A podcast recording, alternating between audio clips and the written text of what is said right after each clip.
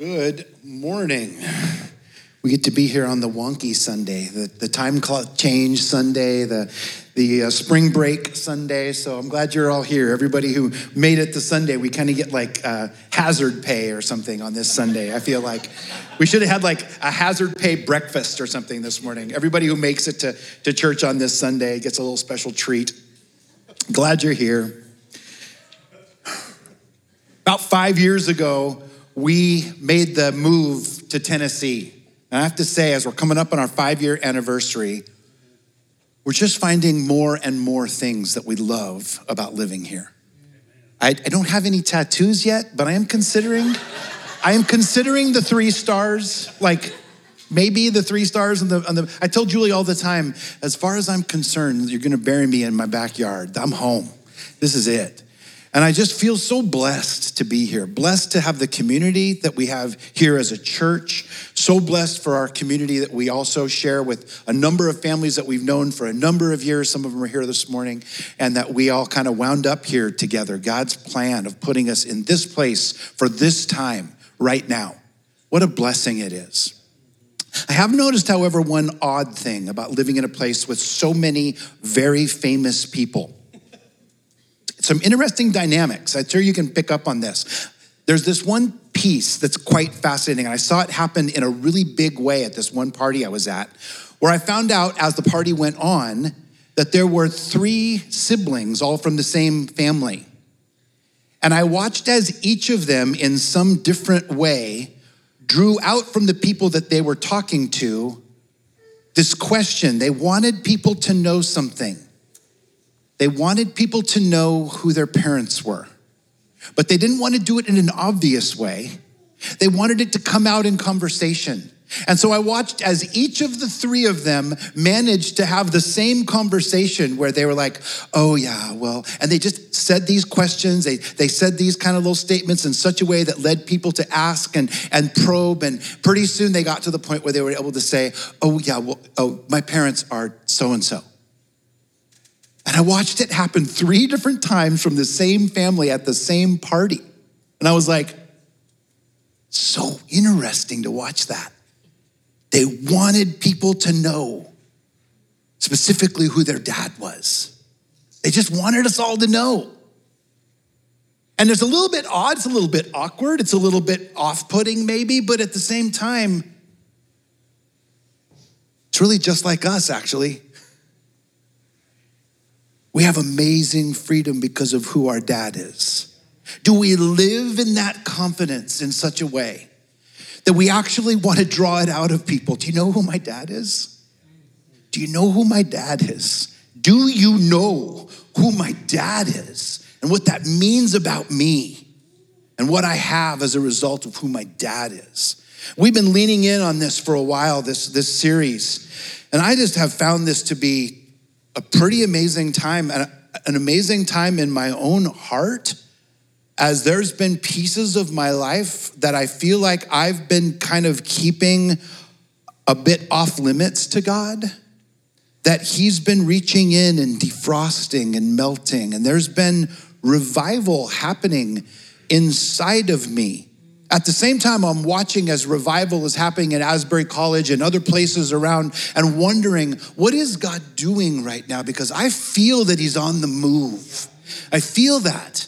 That line from the, the C.S. Lewis stories where they talks about Aslan is on the move. And I feel that God's moving right now, and He's doing it inside of me. I'm experiencing fresh life. I'm experiencing God touching pieces of me that I feel I've kept away from Him for so long. And I, they're coming back to life. That song, like Lazarus, is, You've brought me back to life. It's just been wrecking me. So I sorry, they're gonna sing it twice this morning. It's coming back. So get ready. I just asked for it to be done twice because it's just been one of those pieces that God's just been really moving in me lately. We have amazing freedom because of who our dad is. Do we live in that confidence? Do we live in that awareness? We've been looking at these different doorways. A couple weeks ago, Keith mentioned honesty as a doorway into freedom.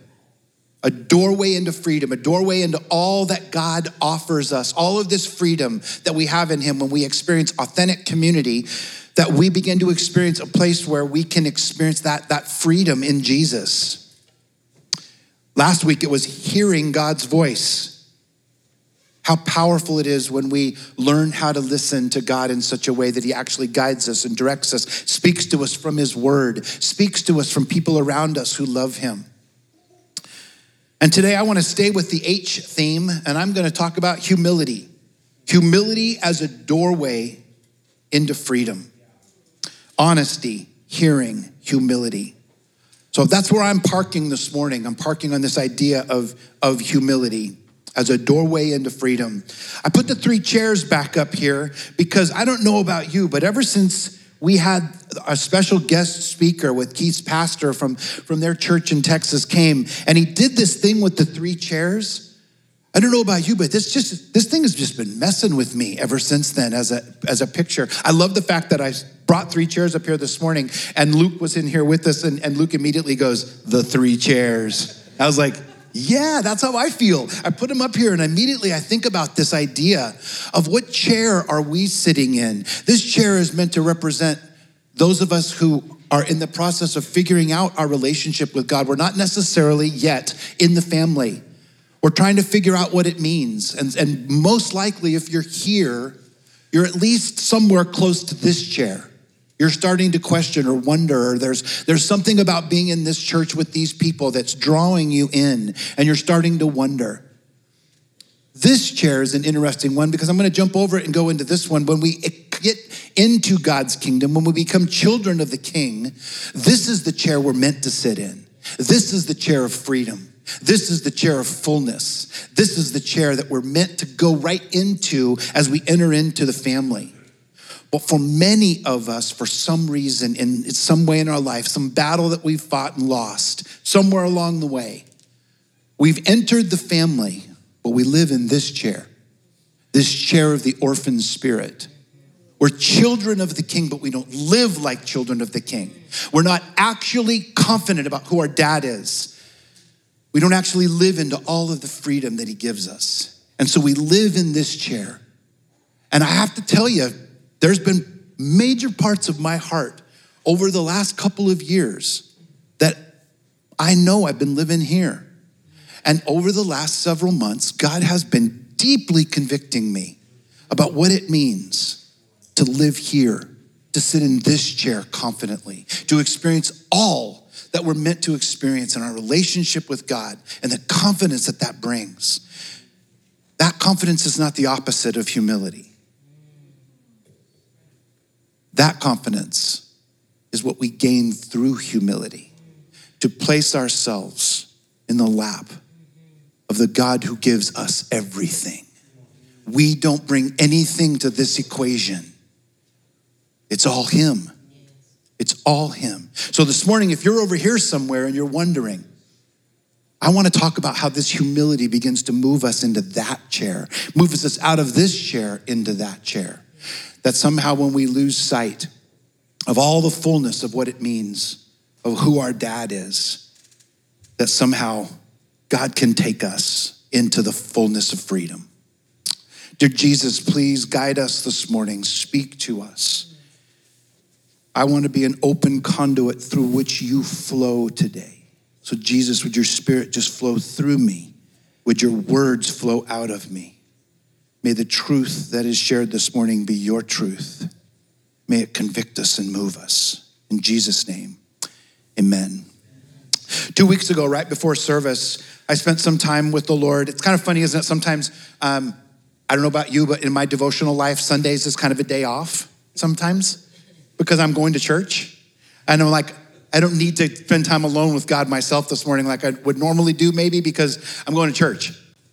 But it's kind of weird because there's something else that happens that's meant to happen when I'm alone with Jesus. And I just had this one morning where I was like, I got up early enough and I, I went and I spent some time alone with the Lord before I came to church. And the passage that I got to was in Luke chapter 18. I just happened to be reading through Luke. And I'd like to just read this over you devotionally just now for a moment. In a, in a minute here, we're going to jump to the passage that we're going to kind of park on, but this is kind of my kickoff passage. We get two stories this morning. Luke 18. He also told this parable to some who trusted in themselves that they were righteous and treated others with contempt. Oh, that would not be a good sentence to be written about you if you made it into the Bible somewhere that that was your sentence. You were one of the people who were there when this story was told, and that that was what he was where he was aiming this story. Oof. Two men went up into the temple to pray, one a Pharisee and the other a tax collector.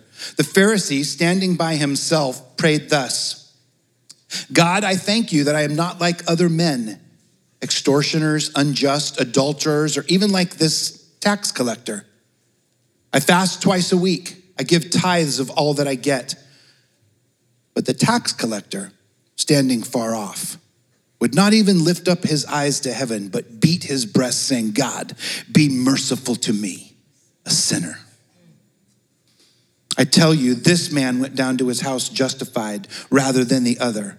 For everyone who exalts himself will be humbled, but the one who humbles himself will be exalted.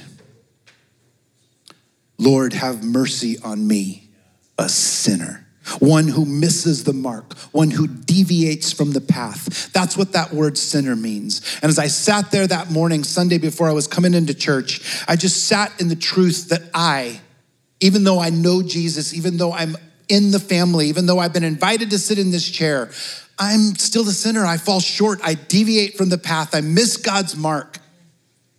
And I just sat in that morning and just said, God, have mercy on me, a sinner. That was the thought that brought me into this room to worship. That's a dangerous thought to enter worship with. I just got to warn you. That's opening up your soul to God to do surgery. And that's what happened. I came into church with that on my mind and in my heart. God, have mercy on me, a sinner. And this morning, I'm coming into worship with this as the, the heart posture that I had. And God just met me, and I was undone. And I don't know about you, but worship for the last several months for me has just left me in a super sensitive place. As we go into to the time in the Word, each week I feel like God's just plowing my soul. And I came in that one Sunday with this sense of God, have mercy on me, a sinner. And I was undone. I was just undone. There's another story where this is a huge theme, also in Luke. Anybody have a guess where I'm where I'm parking this morning? Super important part of the story of the parable of the prodigal son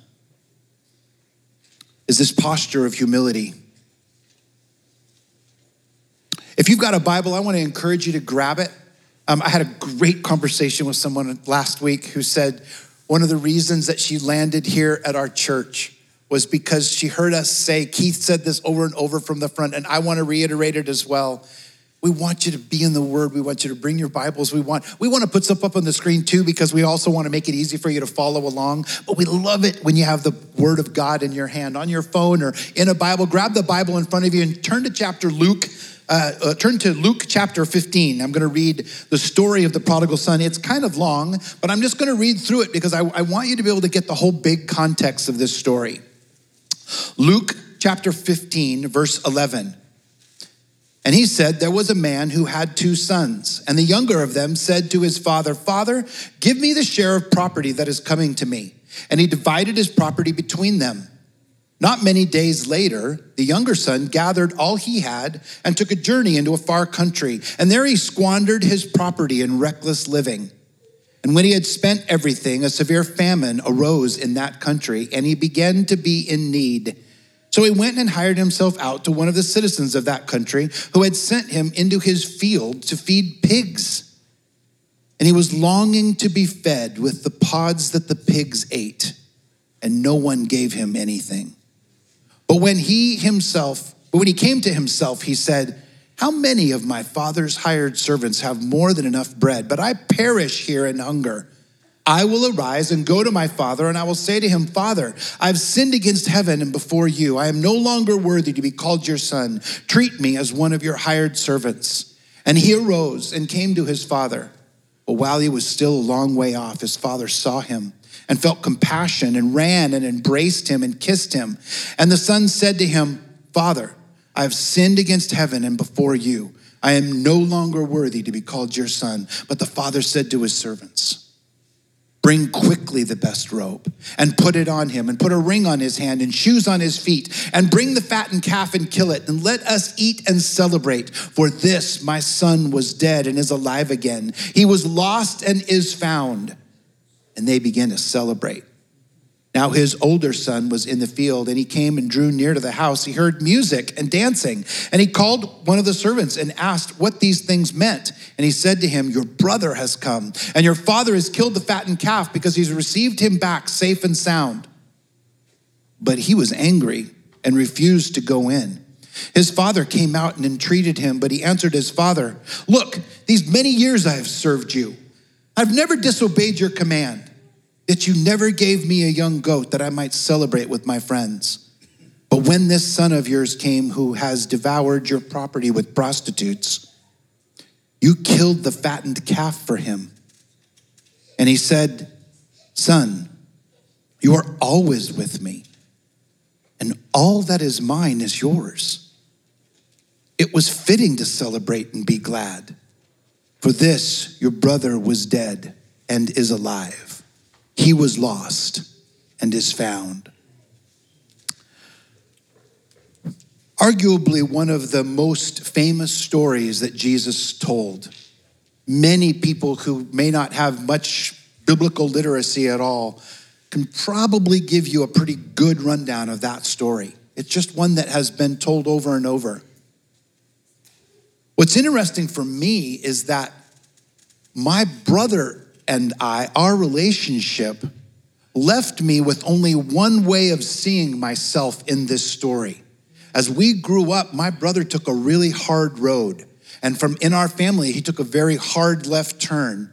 And that turn took him down a pathway that led him into a lot of bondage, a lot of pain, a lot of brokenness, a lot of very overt separation from the family, from God, that just kind of took him down that path. So I could barely see myself as anything other than the very obvious son who stayed home. My brother left. My brother went into a, a pretty wild world and wild life. And so I saw myself in this story as the son who stayed home. And I had a really hard time ever really being able to get my mind around the fact that was I also a a prodigal, or what does that even mean when we talk about the prodigal son? Can I relate to the first brother, or am I really just the second brother? So I don't know where you land in this story. If your story took you on kind of a wild journey and you relate to the prodigal, or maybe you're the one who stayed home and you relate more to the to the older son. I don't know how you fit in this, but I know for me, the story became a kind of a difficult one for me to be able to navigate. As I got a little older, I began to really be able to see as I dug into this story. This is really a story about two prodigals. We call it the prodigal son because one of the prodigals, one of the sons, obviously went away. He left the family. But the truth is, is that the older brother also went away. he went inward. He went down and deep inside. He went into lockdown in his soul. And he went away as well. You've really got two prodigal sons. And then, if you really want to dig in a little deeper, you have a God who left heaven and came to give his life for you and me. You've really got a prodigal God who kind of did something crazy and really, even in the story, acts in ways that are just pretty mind blowing. So, as my world began to expand and I began to understand myself differently, I began to be able to see myself in the first son and the second son. Interestingly, this week, as I'm preparing to preach on this, my brother got to cut his ankle bracelet off. And he walked into the penitentiary and said, Won't be needing this anymore. And he had kind of a funny interaction with the people behind the desk. They were going to try to make him take a drug test. And he said, Hey guys, your last authority in my life was last night at 11:59 p.m. This morning, I'm a free man. Keep your bracelet. Bye. And they were like, uh, uh, uh. But my brother just this week has made a, a big shift in his life. As I'm looking at this story of the prodigal son and looking back over my life and how hard it's been to kind of see, my brother is experiencing a newness and a freshness in his walk with Jesus that is just really something else to see. It's really beautiful. And he can now look at his life and see the path that God's taken him on as a path filled with blessings. And it's it's profound to listen to him talk about his journey and what has happened to him. But as we dive into this story, I want to take a moment and park on the first brother, the first prodigal in this story. The first prodigal goes to his father and asks him for his inheritance. Immediately, we should all be able to recognize there's something very wrong with this. The dad is alive, the dad is living on his own resources. And the son goes to him and says, I want my inheritance now. This is a deeply offensive move. It's unheard of. It was incredibly selfish. The listeners in the audience would have just been aghast at this move that this son would come and ask the father now for all of these resources. And then, incredibly, he goes and he squanders this inheritance it's interesting, isn't it? He goes and squanders it on what he thinks is going to give him freedom. Here we are preaching this series around freedom, all that we have in Christ. And this son goes in reckless living, and he just went wild. And what did his search for freedom bring him outside of his relationship with his father? It brought him bondage and poverty and death. We have a pig on our little farm. And the story, including a pig, is interesting to me because now I have, for the first time in my life, a very, very clear picture of the fact that what he was considering eating, no thank you. This guy had really dropped to the very bottom. In his search for freedom, apart from the relationship with his father, he dropped to the bottom. He was very firmly ensconced in this chair right here. He was living in that orphan spirit. No question at all where he had landed. In verse 18, he begins to enter this doorway into humility. And I find it interesting here. There are three R's I want to give you this morning. I will arise and go to my father this is just after he's been thinking about the fact that my servants are treated so much better than what I'm experiencing right now. My dad has all of these resources that even his servants are doing so well. I'll arise and go to my father. So, first off, what he does is he remembers who his dad is. If you want to figure out how to start moving out of this chair, here are some interesting pieces of this. When you begin to ponder and think about who is God and what does He want to be in your life? What does He want to offer you? What is the freedom He wants you to live in? What are the resources at His disposal that He wants to make available to you and to me? We remember who our dad is. He remembers who his dad is. And then there he continues on. He says, Father, I have sinned against heaven and before you. I'm no longer worthy to be called your son. Treat me as one of your hired servants. He recognizes his sin. It's the same root word here in this story as it was in the last story. One who misses the mark and deviates from the path. He knew, he was aware of the fact that he was living off the path. He was missing the mark of what God had for him, what his father had for him. He recognizes his sin. And then in verse 20, he arose and came to his father. He returns home. The crux of this piece is he gets up and he moves. When we look at revival, what is revival? How do we know something is actually revival? I found it interesting as I've been watching some of these Asbury clips and seeing people worshiping at other places, and they're kind of lumping them in with Asbury. There's more to revival than a worship service. It involves movement, it involves change, it involves returning home. It involves recognizing your sin and choosing to turn your back on it and instead re enter into the fullness of this chair. It involves movement. getting up and moving. I think it's fascinating to look at the father's response here in verse 21.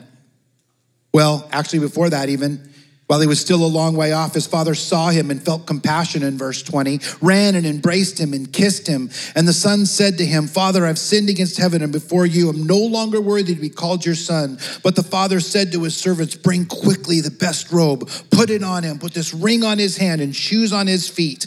This father is so moved in, it's, it's basically the word is, he's moved in his gut so much so that he gets up and he starts running. He acts in this very undignified way.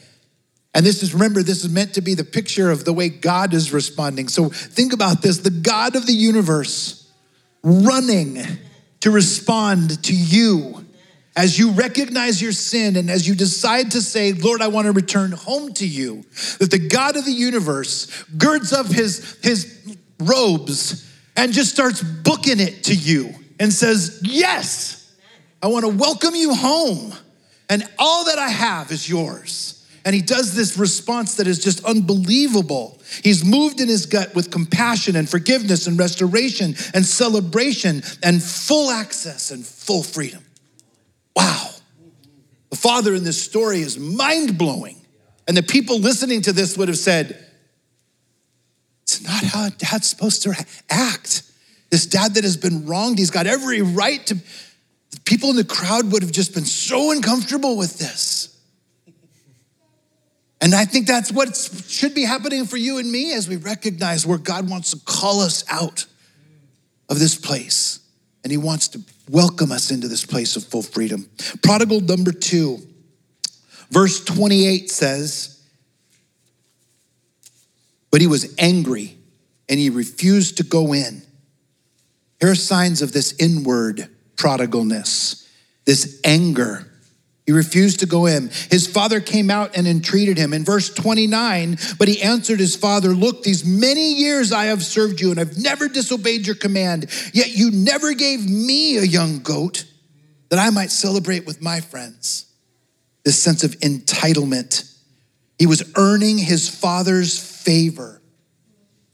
I don't know how you feel about the chosen. I actually honestly don't care how you feel about the chosen. I just want to say that one of the things that I love about the chosen is I love the fact that this story that I rip out of context and I apply it to myself, the chosen puts back into context and puts you back into a crowd where you would have seen the expressions on the faces of the people Jesus was telling this story to. Can you just imagine what was happening as Jesus describes this older son to the Pharisees standing around this circle going, Is he talking about you? Is he talking about me? Is that they would have been furious because they would have recognized that this story was about them in their anger, in their in their earning their father's favor. Verse 30, it says this when this son of yours came who has devoured your property with prostitutes, you killed the fattened calf with him. He was angry. He was earning his father's favor. He was living in a spirit of entitlement. He was keeping track of the sins of others. Guilty. And when I'm living this way, I'm living right here. Because over here, something radically different happens. Humility is an incredible incredibly powerful doorway. Lord, have mercy on me, a sinner. What would happen if you became so sure of who your father is, so comfortable in seat number three, as one with full freedom, that you begin to extend his style of lavish love?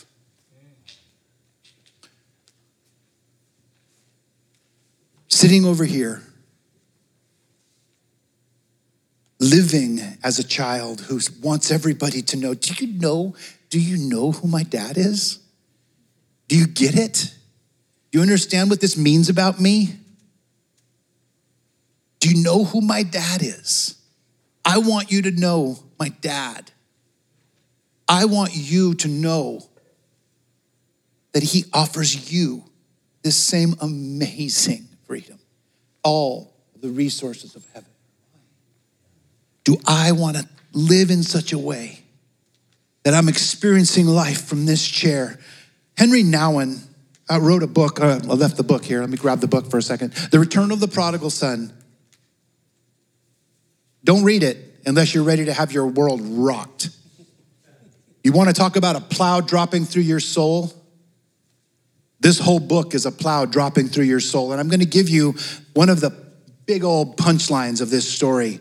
This quote at the end of that book. It says this But what of the Father?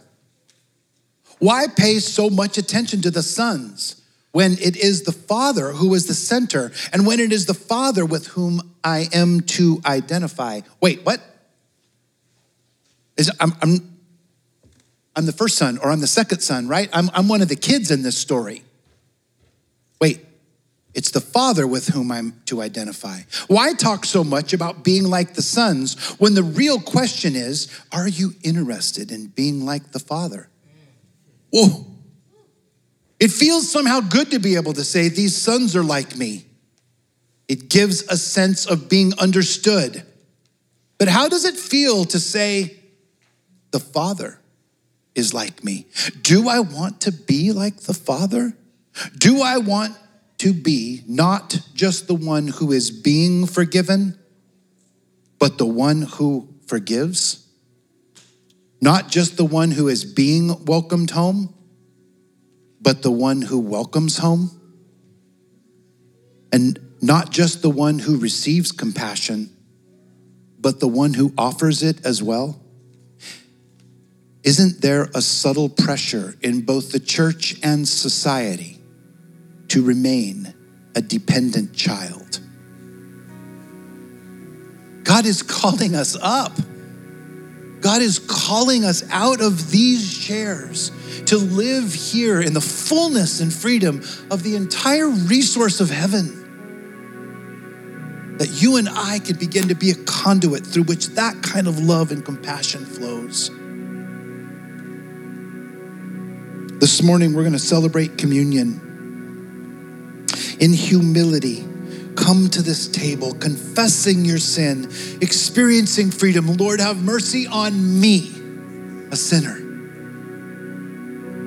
And as you come to this table this morning, honesty, hearing his voice, humility, these are doorways offering us freedom to grow up into him. Do you know who my dad is?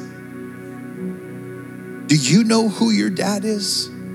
This morning, as you come to this table, I'm going to invite you to come in a moment here. There, we're going to play and sing, and, and we're just going to have you stand. And you're going to come into the middle and kind of walk up around this way, make a loop around. Once you take the, the bread and you take the, the wine, the representation of these things, you can just feel free to take them whenever you're ready. But this morning, we want to invite you into an experience through this doorway of humility, coming to this table, you and I, we don't add a single thing to this table. This is all Jesus. It's all Him offering you and me a relationship with Him in which He's our dad. And this morning, I want to invite you to experience this. If you're in this chair this morning, now is an awesome opportunity for you to be able to say, Jesus, what you're doing, what you've done for me, what you continue to do for me is to offer me forgiveness and a fullness of life. And this morning, I want to come to you and I want to accept that gift. And this morning, if you're living here, to be able to just say, Lord, have mercy on me, a sinner. Let me pray. Then I'm just going to invite you to stand. Dear Jesus, be with us now as we come to you and take communion. Meet us in this, Jesus. Have mercy on me, a sinner. In your name.